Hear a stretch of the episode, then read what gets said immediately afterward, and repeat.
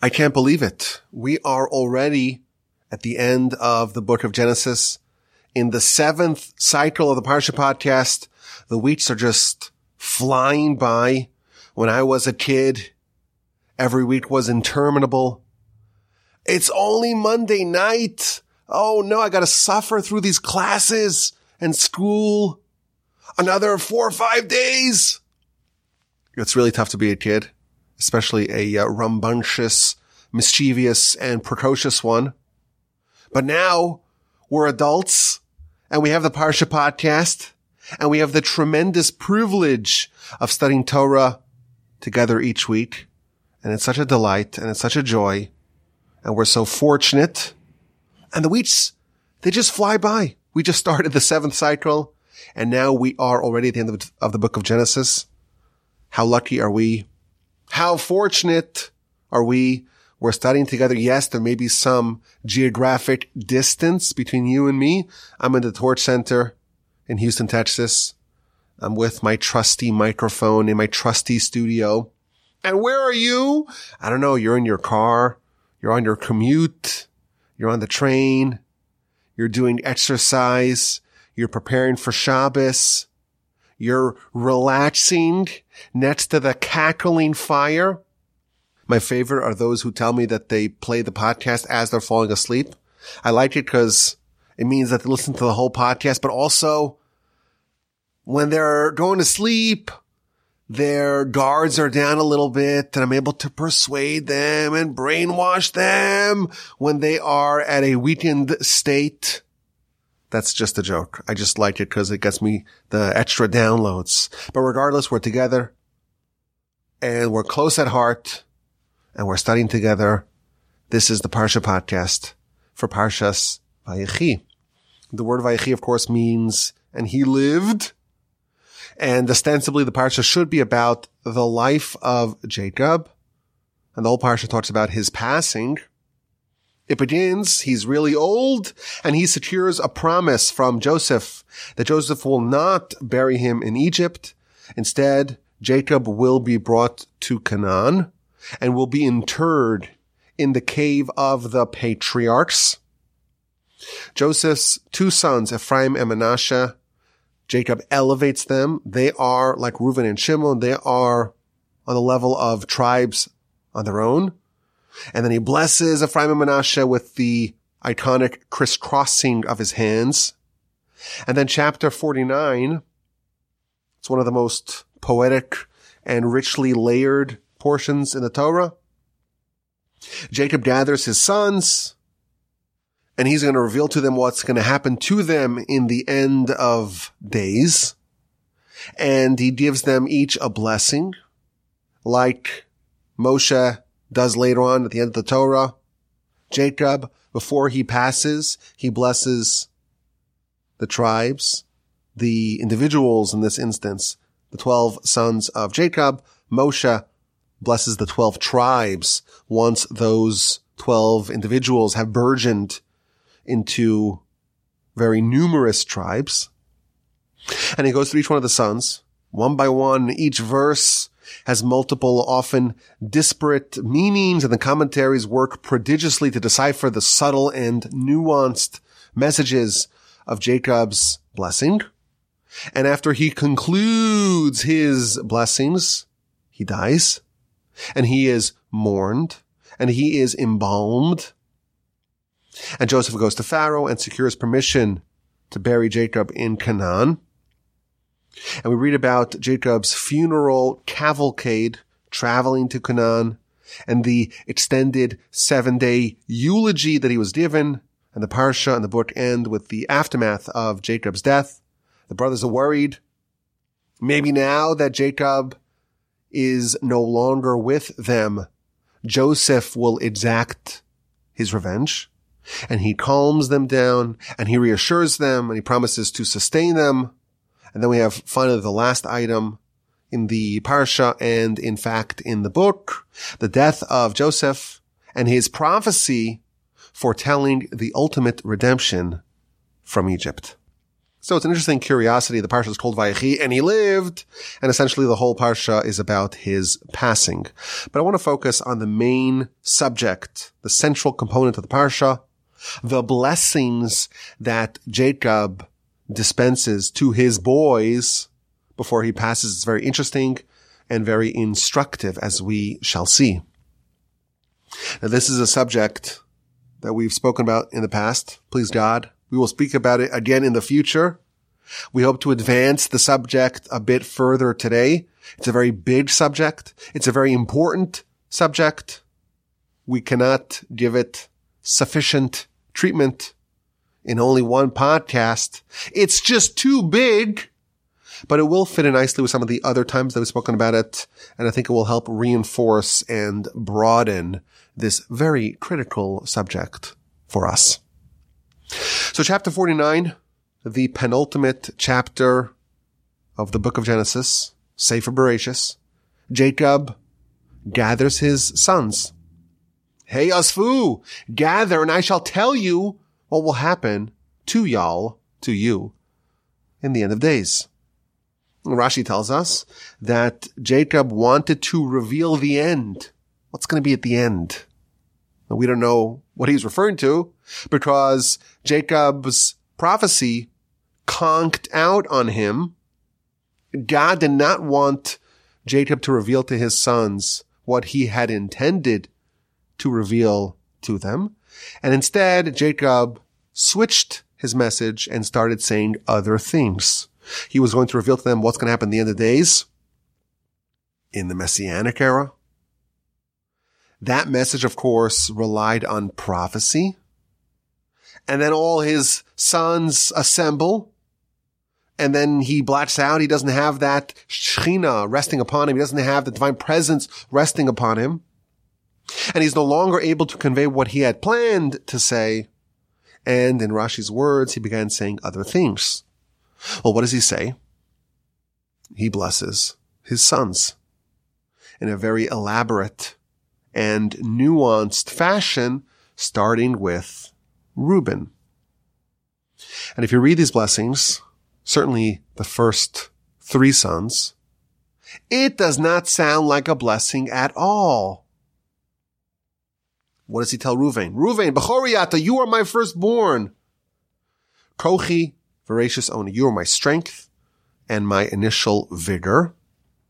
What does Rashi say? This is an uh, unforgettable Rashi. Rashi says, what does it mean that Reuven, Reuben was Jacob's strength and initial vigor? Reuben was conceived from the first seminal emission of Jacob's life. No seminal emission preceded that. And then he tells Reuben, Yeser se'es v'yeser uz. You were destined for great offices. You were supposed to be, after all, you're the firstborn. You were supposed to be the monarch and the priest. But alas, you lost it. Pachas kamaim altosar. You are rushing like water, and therefore you won't be foremost because you rearranged the beds, you interfered with Jacob's intimate life. You defiled the sacrosanct and therefore you lost what was destined to be yours. Now, if you were to tell someone, hey, dad's going to give you a blessing. Oh, what's the blessing? What am I going to get? You're going to get a demotion, a double demotion. You were supposed to be the king. You're supposed to be the priest. Now you're a simpleton. You're a layperson. You're a plebeian. How is this a blessing? This is a question that we always wonder whenever we read these verses. Now, at the end of the whole string of blessings, the Torah recaps them and says, these are the 12 tribes, the 12 sons of Jacob. Vayivarachosam. And Jacob blessed them. They were all blessed. To us, this sounds like the opposite of a blessing. It sounds like a stern rebuke. It sounds like it's punishment. He's reprimanding Reuben. You were speedy. You were impetuous. You were running like water. And therefore I'm going to punish you. You were supposed to be teen. You were supposed to be the priest. But now you are none of those. It's a demotion. This hardly constitutes a blessing in our eyes. Yet scripture attests that Jacob blessed all of his sons. I'll give you a blessing. All those hassles of being the king and having that red carpet rolled out before you and all the accoutrements of power and being the priest and being the intermediator between the Jewish people and God when they want to bring sacrifices, being the clergyman of the nation. Ah, don't worry about that. You don't have to worry about that. It sounds like a curse, not a blessing. That's Reuben. And then comes Shimon and Levi. And they are lumped together. Shimon and Levi Achim. Shimon Levi, you are brothers. But your tools, your implements are stolen, stolen craft. In their council, my soul shall not be. In their congregation, my honor shall not join. For in their wrath, they killed a man, and with their will, they hamstrung an ox. Cursed is their anger. Cursed is their rage. I'm going to scatter them amongst Israel. I'm going to divide them amongst Jacob. Again, you read this simply, even if you don't look at the commentary, it sounds very harsh. And then Rashi says what Jacob was actually conveying to his children. Shimon and Levi, you are brothers. You are the ones, the two brothers who conspired to sell Joseph. The verse says that one of the brothers said to the other brother, let's find out what's going to be with this dreamer. Let's kill him. And we'll throw his body into one of the pits. Who were those brothers? Jacob knew. The two brothers, Shimon and Levi. It can't be Reuben, can't be Judah because they both tried to save Joseph. It can't be Yisachar and Zevulun because they would never speak before their older brothers. It can't be the four other candidates, the four sons of the maidservants, because after all, their hatred for Joseph was not complete because Joseph would stand up for them. It's gotta be Shimon and Levi. These are the two dangerous brothers. These are the architects of the crime against Joseph. And their craft is stolen. They stole it from Esav. And therefore, Jacob tells them, I want no part of the future crimes that your descendants will commit, not the crime of Korach's rebellion, not the crime of Zimri and his sin with the Midianite princess. When you attribute those people from the tribes of Shimon and Levi respectively, do not attribute them all the way back to me. For in their wrath, they killed a man. They killed Shechem, in the episode of the abduction of Dinah. Shimon and Levi, they do the ruse, everyone circumcised and will intermarry. And when they are hurting and they're weak and vulnerable, they came and they slew everyone in the city. They killed a man. Rashi explains, eh, it's like one man. And with their will, they hamstrung an ox they went after Joseph. Joseph is compared to an ox. When Moshe blesses the nation, he refers to Joseph as an ox.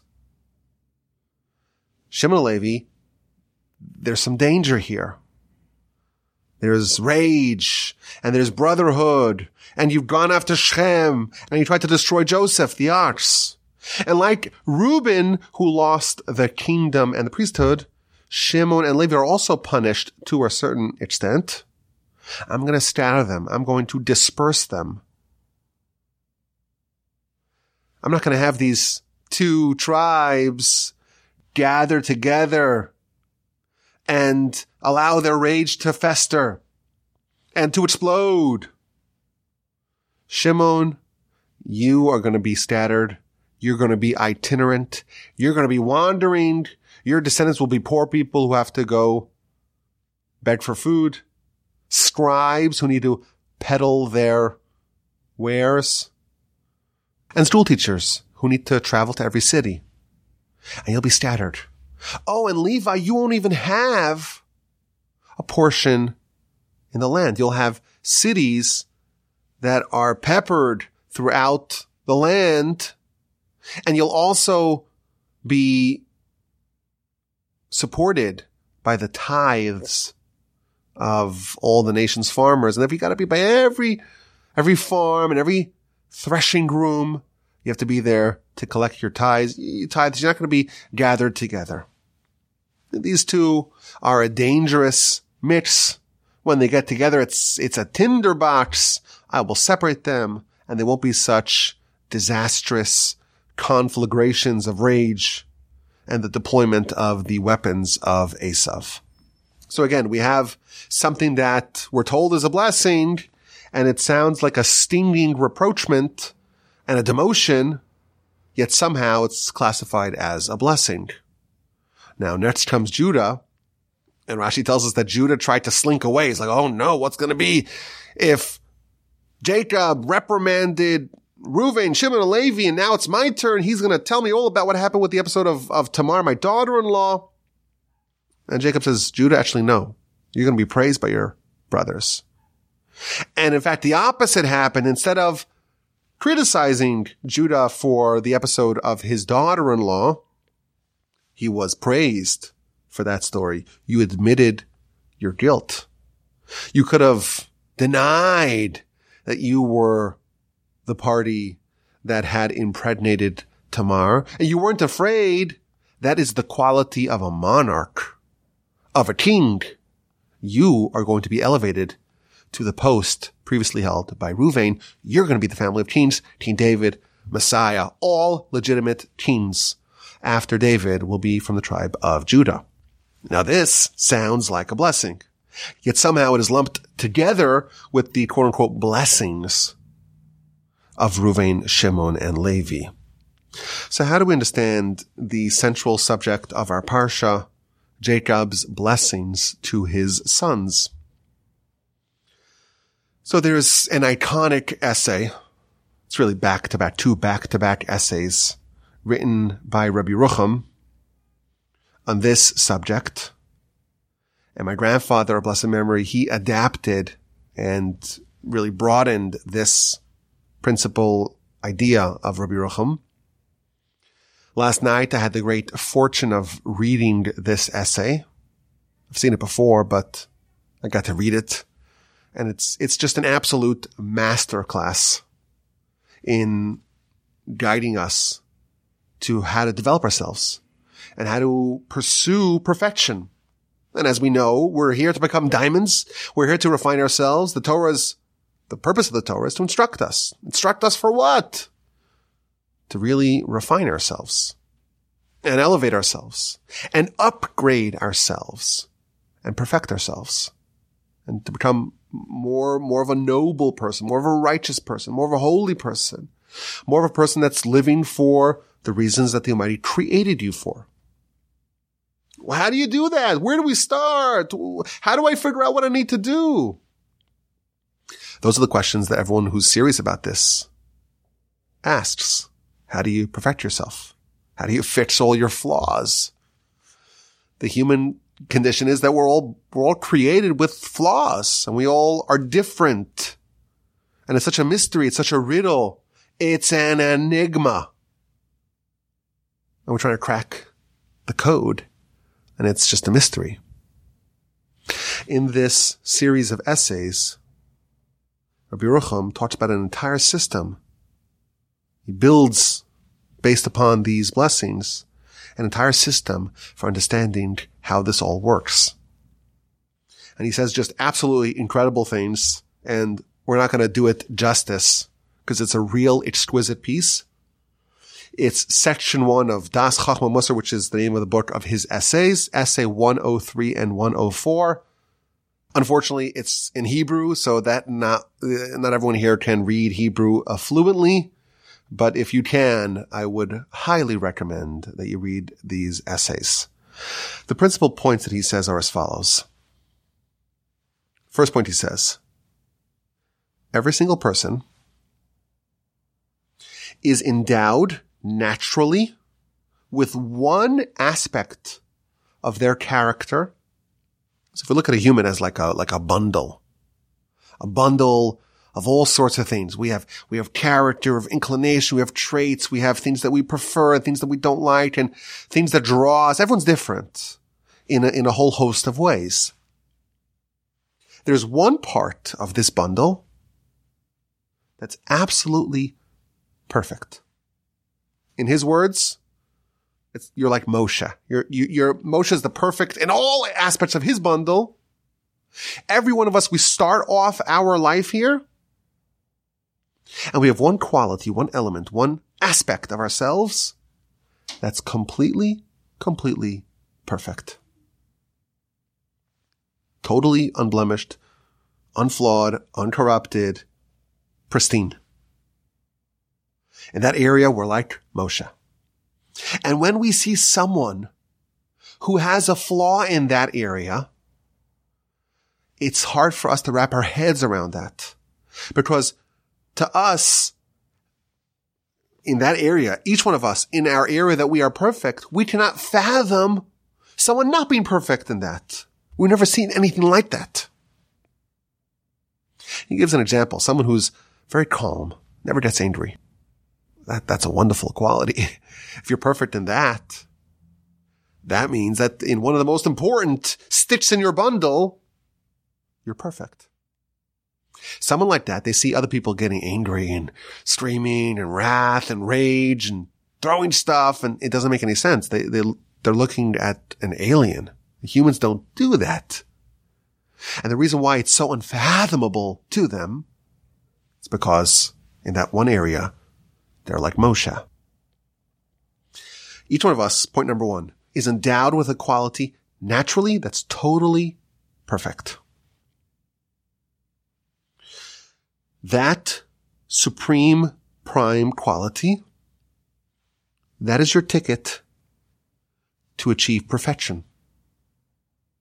The way you achieve perfection in every area of your life, in every stick in your bundle, it's by protecting said prime quality. If you defend the territory, so to speak, if you protect that quality at all costs. Eventually that will lead to every other stick in your bundle being refined and elevated and perfected and fixed as well. Because there's natural overlap between different aspects of our life. If we keep this one kind of North Star, this one stick that's the perfect part of our essence, if we maintain that and we don't allow it to ever become corrupted, that will flow over, that will cascade over to every other spillover, that will spill over to every other area of our life. And eventually we will achieve total perfection in every stick in our bundle. And thus our objective is really, it's really defensive. Protect that one quality that you have that's perfect. Protect it at all costs. Don't allow it to get eroded. And through that, you'll achieve total perfection. If you defend those qualities, it will spill over to every other area of life and you will ultimately perfect every part of your being. We all have an ace up our sleeves. We have a quality of the, the thousands of possible traits and aspects and elements and qualities, the sticks in our bundle. One part of it, it's completely perfect, at least initially. And our life mission is to identify what that is and to protect it at all costs. And he tells us that the tests that a person is given, the challenges that are thrown our way, are going to be targeted at that quality that is our best quality. Specifically in the area that you're strongest in, that's where you're tested. And there's a certain interesting paradox over here. People may feel, well, this area I'm, I'm, I'm constantly struggling in. I'm getting tested in this area again and again. It must be an area of vulnerability. But the truth is, the area that you're tested in is precisely the area that you have the most ability in. And if you defend that, you protect that, you're actually reinforcing that quality that you have naturally. And through that, you're able to achieve your perfection. But what happens if someone, God forbid, loses those battles? Then their prime quality, their one mosaic quality, can erode. And then you could lose your ticket to perfection because you could lose your ability to achieve total perfection because now you don't have that one quality that towers above all that will spill over to all. Now you're at risk of not being able to achieve your perfection.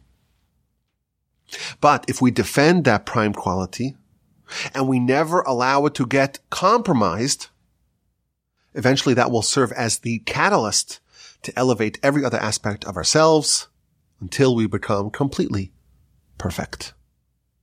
Now he connects it to the Parsha when he talks about all the qualities that are featured in Jacob's blessings. Those are the mosaic prime qualities of each of the sons. And the blessings that they get are all fitting to what they really had initially. Those qualities that you have naturally are really your greatest qualities because you had to work really hard to defend them. And thus Judah, the example that he gives, Judah, he, he was born a king. He was born a leader. When he opened up his mouth, everyone listened. How was he tested? He was tested in the episode of, of Tamar, and he was forced to admit that he was wrong. He was specifically tested in the area of leadership. And when he withstood that test, he reinforced what he always had. He earned, so to speak, for eternity, what he always had within him. Joseph. Joseph is the, the holy one amongst his brothers, the distinct one amongst his brothers. How was he tested? He was tested in matters of holiness. And when he withstood said tests, again, he reinforced what he always had naturally. And he earned for eternity what he had naturally, and that was cemented in the blessings of Jacob. That's a short synopsis of, of this idea, courtesy of Rabbi Yerucham. And my grandfather of blessed memory, he extended this principle a bit further. He said that just as there is a singular, perfect, positive quality, that one mosaic stick in your bundle, unless it gets corrupted, it's just perfect. We also all have a flaw, a shortcoming that is completely corrupted.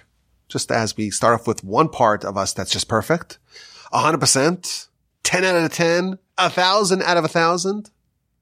We start off with one negative aspect of our personality that's also completely corrupted. And just as when, when you execute your mission properly, just as that prime quality can be used to eventually fix everything, that prime flaw, that can be the unfortunate cause for things to go in the opposite direction if you allow that to run amok eventually it will result in total character and personal devastation. But you start off with a prime quality and a prime flaw that are both absolutely complete, at least initially. But that can be changed. If a person does not defend the prime quality, allows those tests that are invariably going to challenge it, if he allows those tests to disrupt the perfection of the mosaic quality, well, it will erode and eventually it will be lost. On the other hand, if a person does not allow the bad quality to fester, curbs its power, limits it, make sure that it does not surface, slowly the bad will be reformed, will be repaired, will be refined, will be reduced, and eventually fixed. So there's an entire system here of character development and character perfection. And of course, the flip side, the risks of total character erosion and degeneration. But using this as a backdrop, we now realize that it's really important for us to identify what are the elements of our life that are assets, that are qualities, and what are the dangers? What are the flaws, the shortcomings that can spell our undoing? You really need to know what you're composed of. What are the sticks in your bundle? Only once you know what the qualities and the flaws are, only then you have a, a picture of what you're composed of. What do I need to defend and what do I need to be wary of? What are the main threats? Only then could you really design your life to perfection. But how, in fact, do you know? How do you know what a, well, what those prime qualities are and the prime flaws are? If you don't know, if you're ignorant to that question, well, then your life mission is in peril. If you don't know what tools you're trying to use or you need to use, well, then you're severely disadvantaged in any attempt to achieve perfection. If you don't know your qualities, you're in trouble. If you don't know your flaws, you're in trouble. And therefore, the more we can discover about ourselves, the better we are, better off we are at trying to figure out how to live our life. My grandfather, blessed memory, said, this is the blessing of Ruvain, Shimon, and Levi to discover your flaws, to discover what the arch flaw that you have is. It's one of the best blessings that someone can receive. Someone who knows that they have critical, indispensable, invaluable knowledge to know what they need to do in their lives. Jacob, in his blessing, was informing them what their primary flaw is. He tells Ruvain, I'm going to give you a blessing. Ruvain, you are impulsive. You are impetuous. You are someone who, who behaves like running water. You, you do things before you think them through, before you actually play out what the consequences of your behavior is. And that leads to bad decisions. And that is what happened when you interfered with my sleeping arrangements, says Jacob. There's a quality that you have, and you've had it since you were little. This is the problem that you were sent here to fix. Now you know. Shimon Levi, you too have a flaw that uh, your brothers and you have zeal in protecting the brotherhood, the family against any would-be encroachment. And you have that mixed with the craft of Esav mixed with violence. Step one, blessing one, is Jacob's revealing to his children that information that we all wish we knew. We all wish we knew exactly, clearly, in a defined fashion. What is it that is holding you back? What is it that you need to overcome? What are those threats, those dangers they need to avoid? Blessing number one is Jacob spells it out clearly to Ruvain, Shimon, Levi. But he doesn't stop there. Step two, blessing number two, he tells them how to live life. He positions them to be able to avoid constantly butting their heads into this flaw. He designed their life in a way that they can live notwithstanding this terrible flaw that they have. You have a flaw. I hate to say it. Even even you. We all have flaws. Only God is perfect. Only angels are flawless. Even Moshe. Moshe's, we like to remember, is the most criticized person in the whole Torah. Even though he's the most perfect one. He was the most criticized because we're trying to remember even Moshe. Even Moshe, the greatest human to ever live.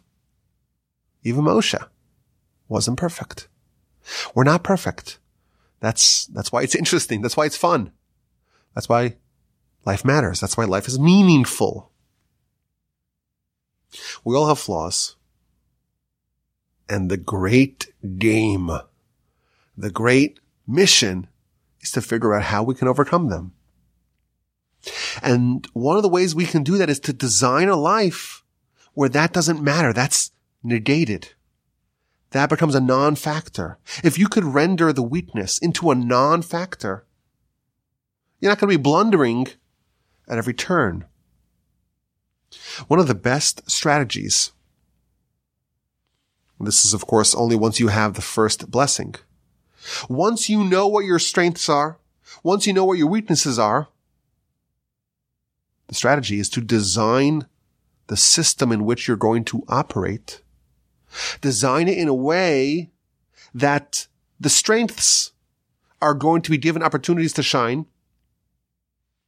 Design a system where those strengths are going to be featured, they're going to be surfaced, and the weaknesses, they're going to be relegated to being unimportant. It's like handwriting. If you're like me and you just don't have great handwriting, you're in luck because it doesn't really matter so much in today's world. Everyone's typing. Handwritten notes are almost anachronistic. Like it's good. You want to position yourself in a world where that your flaw doesn't really matter. That's of course a silly example. But in every area, in every conflict, in every system that you're going to operate in, the best way to design the system is to figure out what your strengths are and to make the system one that demands those qualities and one that avoids your weaknesses. You know, you, you think of a battlefield. You want to choose the kind of battlefield that most neutralizes your weaknesses and most accentuates the value of your strengths. Even in business, you think about, you know, how to deal with the competition, you know, what are our strengths? What are our core competencies? And try to figure out how to make the area that the value is accrued to, the choke point of value should be in the things that you're good at. Chess. We play a lot of chess here. Eh, not, not as much as, uh, we used to. Thank God. But if you have a certain style of game that you like to play in, positional game, a very tactical game, you want to set up the board in a way that your advantages are going to be manifested. That's what Jacob's doing for his children. There's a pattern here. First, he diagnoses their flaws and then he gives them what looks like to us as punishment. But truthfully, it's a double blessing. Reuven, you're, you're impulsive. You're impetuous. You're speedy like water. You're quick to act. You're insufficiently deliberative. You're not con- contemplative enough. You're not circumspect. If you were in a highly pressurized environment, such a flaw would be deadly if you're a king or a priest that's not cool headed, well, that could spell national and personal disaster. Being impetuous and impulsive as a priest, well, that's another disaster waiting to happen. So there's a double blessing here. A, what are your superpowers and what are your super flaws? And once you know what they are, figure out how you could design a life, design a playing field in such a way that the superpowers are going to be most important and the flaws are not going to play a big role. Reuben thus got a double blessing. Shimon and Levi, the same thing. Their flaw is unrestrained brotherhood. You, when you feel like your sister is taken, you behave in, in ways that are uh, like Esav. You kill a man, really a, a whole town for violating your sister. And Joseph, he's coming to cause problems in the family. You're going to hamstring this ox for threatening your sense of brotherhood. Again, that's the diagnosis. And what's the solution? I'll scatter you. I'll disperse you. Shimon in your way. Paupers, scribes, school teachers. Levi, Levi, in your way. No ancestral lands. Just scattered cities throughout the territory. You'll be a recipient of tithes and you have to go to all the thresholds to get your sustenance. And when you're scattered and you're not united, then the risk of this tinderbox of brotherhood is mitigated. So Jacob has a whole master plan here. He's revealing the flaws. He's revealing what are the potential threats that you need to avoid. And there's the life design component of it as well. How can you flourish notwithstanding said flaw? Once you know your shortcomings, it's actually a wonderful blessing because now you have your marching orders. And I remember that we talked about this a few months ago, Parshas Bereshis. The first Parsha in the book of Genesis, in an episode titled Cain's Discovery, we spoke about how Cain was given really important and valuable and actionable information and he didn't realize it. It sounds bad when you discover it. But once you put it in context and you realize how important it is, it is in fact a great blessing. I want to take this whole subject a step further. Reuben, his flaw was that he would act before he thought things through. He's impulsive. He's running like water. How does the blessing start? There's a little preamble. Ruvain, Bechoriata, Reuven, you are my firstborn. Kochi, my strength. v'reishis oni. And the first of my vigor. So Rashi says referring to the first drop that produced Ruvain. I saw for the first time an incredible midrash the Midrash connects this story, this blessing to Ruvain, to one of Ruvain's descendants. Namely, a gentleman by the name of On ben Peles. You may recall in the book of Numbers, in Parshas Korach, there is a rebellion. Korach is Moshe's first cousin, and he launches a rebellion against Moshe and Aaron. And he has with him a motley crew, 250 unnamed leaders of the people, plus Dasan and Aviram, Dathan and Abiram, and a gentleman by the name of On ben Peles. And they question Moshe's superiority. Are you better than us?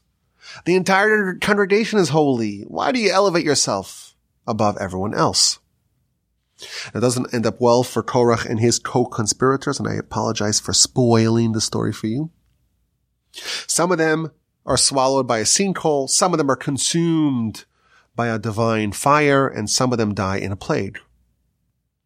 Of all these mutineers, only On Ben Peles survives. How does he survive? So the Talmud tells us that his wife saved him. Moshe and Aaron, these are the leaders. Comes along Korach and says, no, you're not legitimate. I'm really the leader, not you. And he gets everyone to join his rebellion. And On Ben Peles, his wife, she tells him, what difference do you have? Why, why are you getting involved in this conflict. If Moshe's the king, well then you're nobody. You're an ordinary individual. And if Korach is the king, well then you're also an ordinary individual.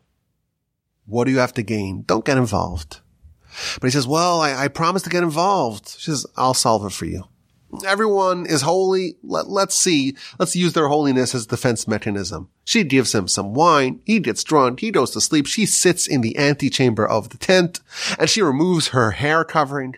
And everyone's trying to get On to join the rebellion. And they walk into the first part of the tent and they, she's, they see her without her hair being covered. They say, Oh no, she's not being modest. We're not going in. And by the time On wakes up from his drunkenness induced, his wine induced slumber. All the co-conspirators are dead, and that's it. He survived.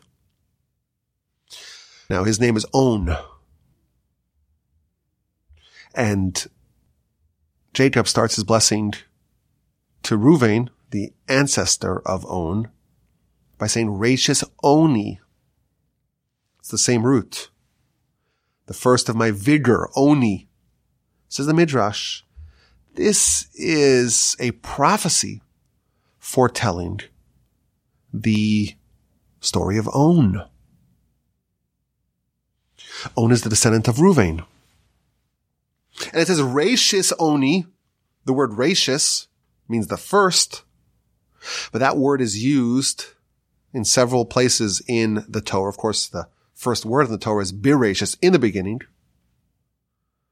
But the word rachis is used by several other mitzvos, including the mitzvah of challah, when you're supposed to take rachis arisosechem, the, the first part of your dough, and you're supposed to separate it from the larger part of the dough. And before you use the dough to make bread, you take that part and you designate it to the Kohen. Rachis only says the Midrash, Jacob is foretelling of On, and how he got saved by his wife in a way similar to challah. Just like challah, you separate a smaller part of the dough from the larger part of the dough, so too his wife separated him from the rest of the co-conspirators. This is just an incredible midrash. There's some sort of connection between Reuben and his descendant On.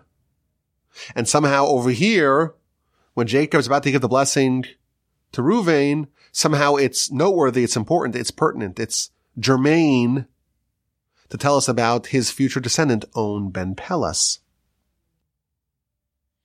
Now, in general, in the whole story of On ben Peles, his wife tells him, well, why are you joining the rebellion against Moshe and Aaron? If Moshe and Aaron, well, they're the leaders, you're nothing. And if Korach, he's the leader, you're still nothing. Why are you getting involved? And there's an obvious question. His wife told him something so supremely logical. What in fact was On Ben Peles originally thinking to join the rebellion? She says, well, you have nothing to gain. Well, if he had nothing to, to gain, then why did he initially, why was he initially motivated to join the rebellion? I think we, we see the answer here in this midrash. On is a descendant of Ruvain. Ruvain's flaw is that he's impetuous. He's impulsive. He acts before he thinks. What was On thinking? What was his calculus to join the rebellion? He wasn't thinking. He's a descendant of Ruvain. He's impetuous and impulsive like Ruvain. He's running like water, not stopping to think for a second before he acts. The water doesn't deliberate. Oh, should we go down the hill or not? I don't know. What do you think? It just goes. And his wife saved him. How like challah, rashis arisosechem. Challah, it's a really interesting mitzvah. You're, you're ready to bake. You have a whole dough. It's been a long process to turn the initial seeds into the stalks of wheat and you've now had flour and you mixed it and you have dough. And the oven's hot. And you're hungry. Before you bake something, You have to separate part of it and say, this, I'm not baiting. This is the same pattern as what's happening with On. He wants to do stuff. He wants to bait stuff, so to speak. And his wife slows him down and says, uh, like challah, she's going to separate before you bait something. Before you actualize your ideas, you have to maybe consider you have to separate a part of it. What part should be baked and what part should not be baked. It's interesting that this mitzvah is one of the mitzvahs that are the domain of the women. Perhaps men tend to have a tendency to be more On-like, more Reuben-like, to act maybe without, without thinking sufficiently. Maybe this is why challah is a woman's mitzvah and part of her role to bring about better judgment to separate the bakeable from the non-bakeable. But I found this to be very interesting that in the episode of Ruvain and when Jacob lines up, so to speak, the flaw that he has and the flaw that he's going to perpetuate to his children because we see that the descendants of these 12 individuals are going to harbor the qualities of their forbearer. And we see in a very similar way, in a similar way to what Jacob tried to do for Ruvain, On's wife did for him. And if we look at Shimon and Levi, we find something similar. Shimon and Levi, they're brothers, and they maybe are using some of the modus operandi of, of Esav, and they are uprooting or hamstringing, hamstringing, hamstrung an ox. But if you study their, their stories, you'll find something really interesting. There's, there's a divergence between the path that Shimon takes versus the path that Levi takes. Levi becomes the most elevated of the tribes. The clergy, the Levites and the Kohanim from the tribe of Levi. Moshe and Aaron from the tribe of Levi. The most noble and holy of the tribes is Levi. Even in Egypt, the tribe was not enslaved. They never ceased to circumcise, even in the wilderness when it was considered dangerous to circumcise. Levi always did. When the Jewish people did the golden calf, Moshe issues a call to arms. Mi LaShem elai, who's going to come join me in eradicating this menace? And all the Levites came and they slew all the perpetrators. So we see a problematic, to a certain extent, son of Jacob. And he somehow catapults and ascends to becoming the greatest of the tribes. By contrast, Shimon ends up being the lowest of the tribes. And the episode of Zimri, as uh, mentioned in Rashi, the leader of the tribe of Shimon, he comes to Moshe with a Midianite princess. Is this woman permitted or is she prohibited? She's prohibited. Well, who permitted for you to take the daughter of Jethro? And then in a very public fashion begins to sin with this woman. And then Pinchas from the tribe of Levi he comes in and he smuggles in a peg and we remember the story. It's quite memorable. And he skewers them. And the whole tribe of Shimon is really in on this. And they were all punished for it. And when Moshe blesses the nation at the end of the Torah, there's one tribe he doesn't mention. And it's the tribe of Shimon. And it's an interesting divergence. These two brothers when Jacob assesses them at the end of his life, they are the same. They have the same diagnosis. And Jacob gives the same prescription to solve said diagnosis. Yet they end up in such divergent places. And it's not just that they end up in different places. Levi becomes the best and Shimon becomes the worst. So I want to add another component to this whole subject. And like I promised or warned, it is a very big subject and we're only talking about one element of it. Previously, we've talked about, you know, two points about this. The idea of figuring out your qualities and your flaws, identifying what those prime qualities are, the prime flaws, the diagnosis, and then the importance of avoiding your flaws. What do you do when you have a flaw? Well, design your life so it doesn't become an issue. That's one way to deal with this problem. There's another way to deal with it. We would call this to lean in. That's when you take that flaw and you find a way to target it, to redirect it, to channel it towards a very positive end. Using your flaw or your erstwhile flaw, finding a positive usage of it. Taking that flaw, that erstwhile flaw, and transforming it into a quality. When Jacob talks about Shimon and Levi, he says, Bertzonam ikru shor. With their will, they hamstrung an ox. Well, what's this ox? Rashi tells us, well, Joseph, he is compared to an ox. And who tried to kill Joseph? These two brothers.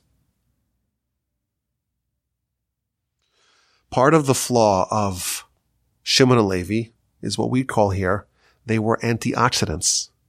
They're opposed to Joseph. There's something about Joseph that really rankles them. They're anti-Joseph. They're anti-ox. I saw a really interesting comment in the Sefer HaRamazim. There's another ox. There's another ox. There's another bovine. Levi found a productive outlet to their quality of being antioxidant. The Jewish people made a golden calf. A calf is a baby ox. Who came to go defend the honor of God and go kill all the perpetrators after Moshe issues the call to arms? Mi LaShem elai, who is going to come join me in this battle to defend God's honor? The entire tribe of Levi coalesced. And what did Moshe do with this little baby ox? He ground it to powder. Who destroyed the golden calf? The only tribe that did that is the tribe that we're told here many centuries prior. They have a quality of Ikru shor. They could destroy an ox. And that was really referring to Joseph but our sages tell us that they found a different way to deploy their antioxidants. And that is how Levi became the greatest of the tribes. Via that same quality that could have spelled their destruction, they were anti-oxen. In one setting, it was disastrous, but they found a productive, a constructive, way to deploy it for good. Now, a quick side point. This is pointed out by my friend Rabbi Elchanan Shaf. These two oxen, Joseph and the golden calf, they seem to be totally unrelated. Joseph is compared, like many of the tribes, to animals, and Benjamin is a wolf, and Dan is a snake and uh, Yisachar is a donkey and uh, Judah is a lion. Okay, so Joseph is an ox. Oh, and the golden calf is a baby ox. They seem to be totally unrelated. But how did they make the golden calf? Do you remember how they made the golden calf? A couple days before the Exodus, Moshe was looking for the bones of Joseph. Can't leave without the bones of Joseph. And where were they? They're hidden And Moshe takes a little plate and writes on it, Alei Shor, arise, O ox. And he throws it into the Nile. And the bones of Joseph surface. And some enterprising member of the Erev Rav, of the mixed multitude, ran into the Nile and snatched that little plate. And then when Aaron issues the call to everyone give their gold, we're going to make the festival for God tomorrow. He throws all the gold into the fire. And that member of the mixed multitude takes that same plate that Moshe wrote on it, Alei Shor, arise, O ox, and throws it into the fire. And what comes out? A little baby ox, a golden calf. So what this means, I don't know. But there's some connection between ox 1 and ox 2, Joseph, and the golden calf. And Levi starts off his tenure as an antioxidant against Joseph, but then he somehow matures into the best version of this and he destroys the other ox. He's still an antioxidant, but he destroys it. This time it's not the ox of, of Joseph. It's the golden calf. Now, if we follow this through line, we see that Korach, he's also from the tribe of Levi, and he's also an antioxidant. What does he tell Moshe and Aaron when he launches his rebellion? It's almost identical to what the brothers tell Joseph.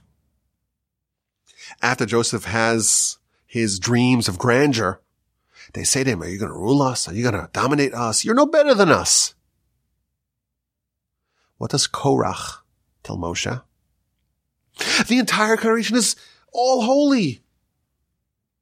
And why are you going to rule over us? Why are you going to lord over us? Korach used his antioxidant for a destructive force. And Jacob says, I don't want to be attributed to him. But the rest of the tribe, they found a productive use for this quality. And that not only mitigated any harm that could come from it, it actually catapulted them to the highest of heights. Levi channeled their hatred for the ox to the good kind of hatred of an ox, to hatred of the golden calf, and thereby became the most elevated of tribes. Shimon, by contrast, they also remained antioxidants. And Rashi tells us that in the episode of Zimri, when they went up against Moshe, and they were steward by Pinchas. And after that happened, the whole tribe was belittling Pinchas. And the Talmud spends a lot of time telling us, this is in the book of Sotah on page 43a, that Pinchas was a descendant of Joseph. And the reason why Pinchas led the war against Midian is because of what they did to his ancestor, to Joseph. And Talmud spends a lot of time telling us that Pinchas comes from Joseph. I think this is hinting to us that the tribe of Shimon, they still had some of the bad form of antioxidants. They capitulated to their bad attribute. Maybe they didn't take the message that Jacob gave them, they didn't take it to heart. And thereby they descended and became the lowest of the tribes. Now, as promised, this is a very big subject and a very important one because, you know, we're here, we're the Parsha podcast. We're not just here to have fun. Well, we are here to have fun. Oh, of course. But we're here to learn something, to, to elevate ourselves and hopefully achieve a, a higher level of, of enlightenment, of refinement. And we have to realize we're, we're all different. There can't just be a cookie cutter, one size fits all approach. Of course, the, the Torah is universal for all Jews. But what about me? What about you? Each individual has their own little path that they must embark upon. And it's critical for us to understand our character. If you don't know what you're made up of, you really don't have a, a plan to achieve this in a comprehensive fashion.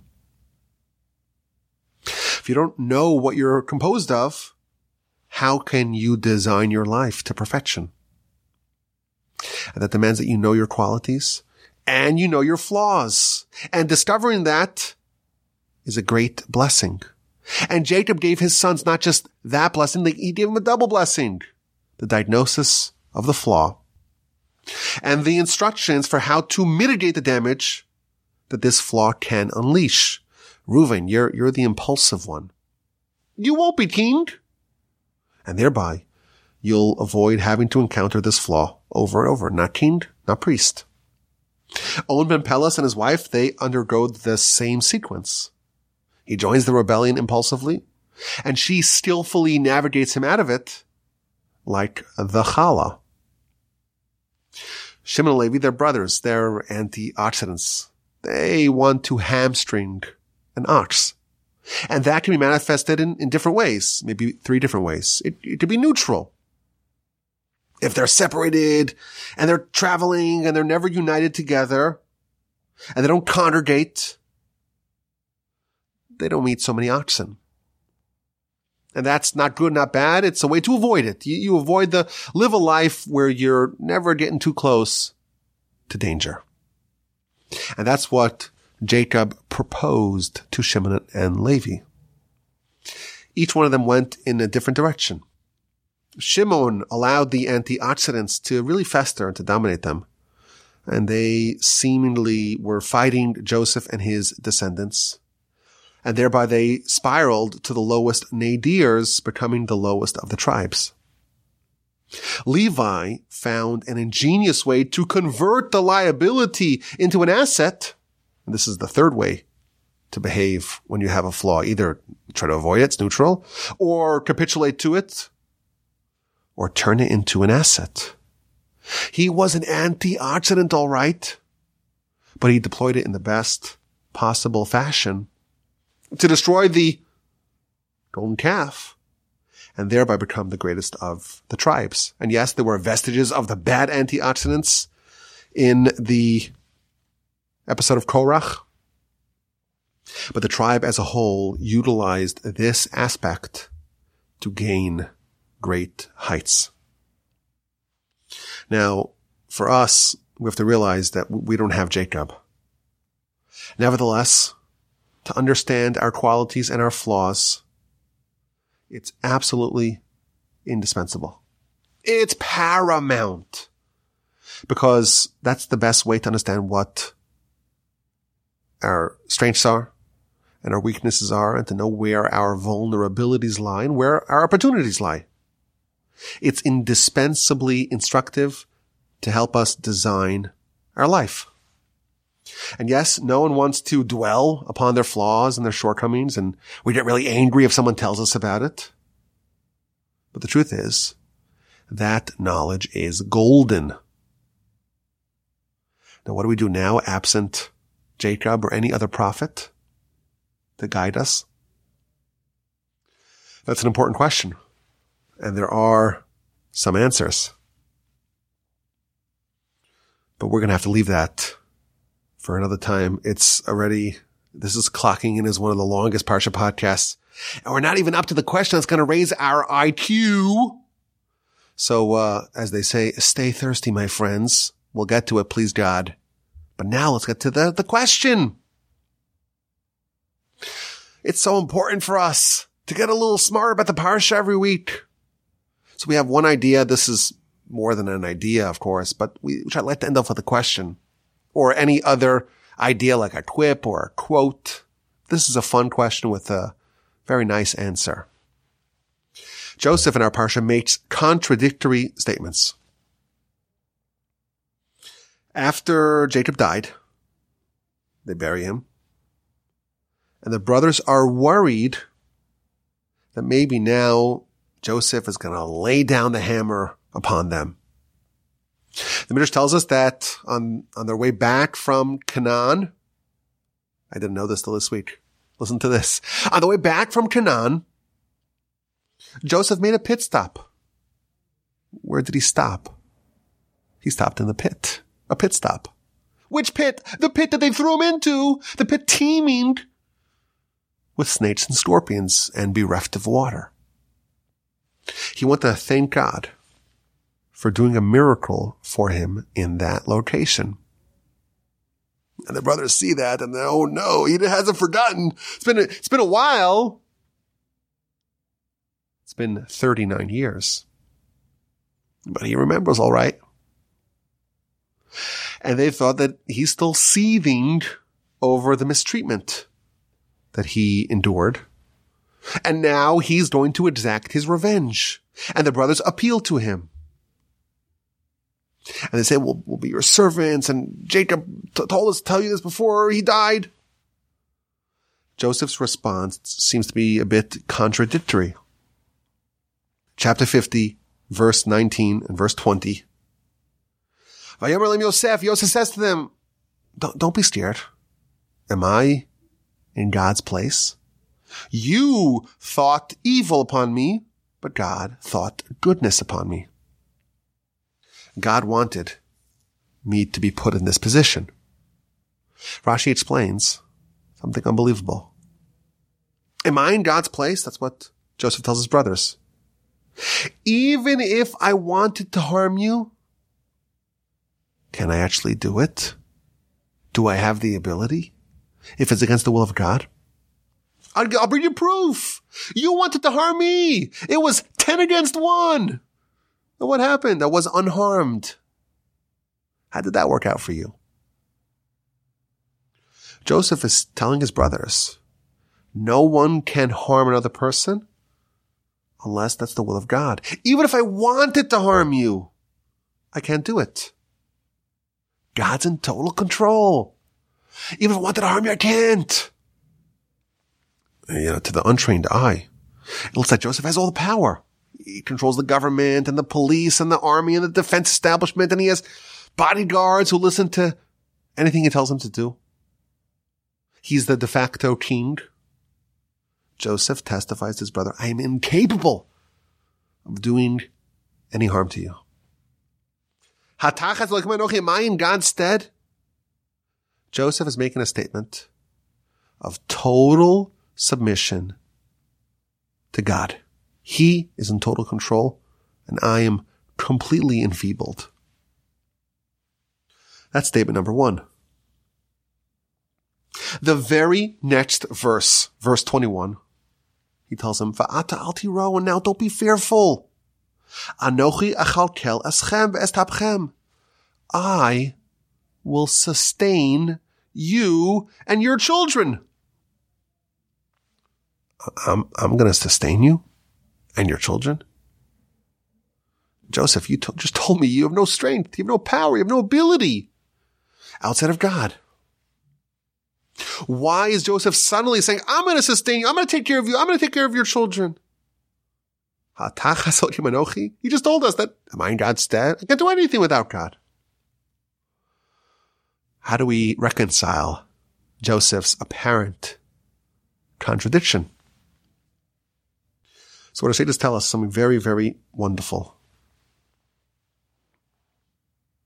We are all required to have endless faith, complete faith in God.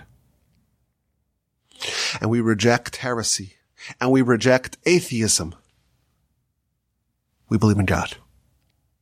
However, there is a time and place for heresy, for atheism. What? what? Yeah. There is a place for atheism. Just like, perhaps we can say, just like Levi found a kosher outlet for his antioxidants. There's a time for atheism.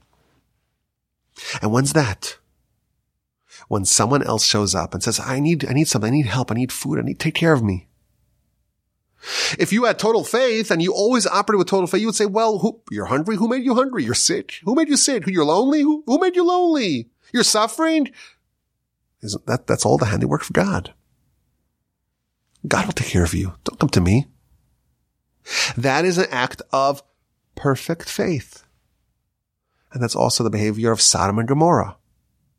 Sodom and Gomorrah, well, this is mine. What's mine is mine. Came to me from God. What's yours is yours. Came to you from God and your plight, it's not my fault. God decided that and therefore don't come to me. Go to God. The people of Sodom and Gomorrah, their lack of kindness and hospitality, we're told, it comes from a twisted version of faith. Why? Because it doesn't have a little dose of atheism as well. When it comes to someone else's needs, don't say, well, God will take care of you. No. It's our responsibility. I will sustain you, says Joseph. I just said a second ago, am I in the place of God? Joseph knows everything's from God. But when it comes to someone else's needs, you don't have faith. You have to pull out some, some heresy. A little dose, a little minor micro dose of atheism. Don't say, God will take care. Oh no. Anochi achalkel aschem. It's my responsibility. I think if you're listening, I don't know why. I feel like the Parsha podcasts are getting a little too long. A little too long. I apologize for the length, but I appreciate, I appreciate every second that you give your attention to the Parsha podcast. It's wonderful. I'm, I'm in the Torch Center now.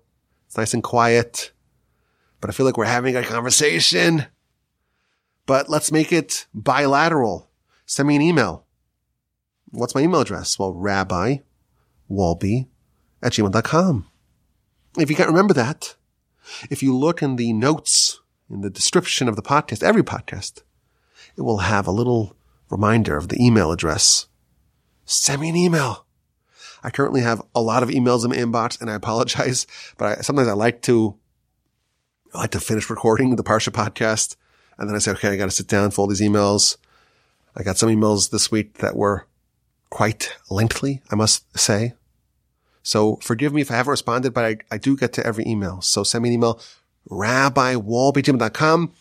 Have an incredible rest of your day. Have a stupendous rest of your week and a sensational, uplifting, invigorating, inspiring enjoyable Shabbos upcoming, and please don't help the mighty. We'll talk again next week.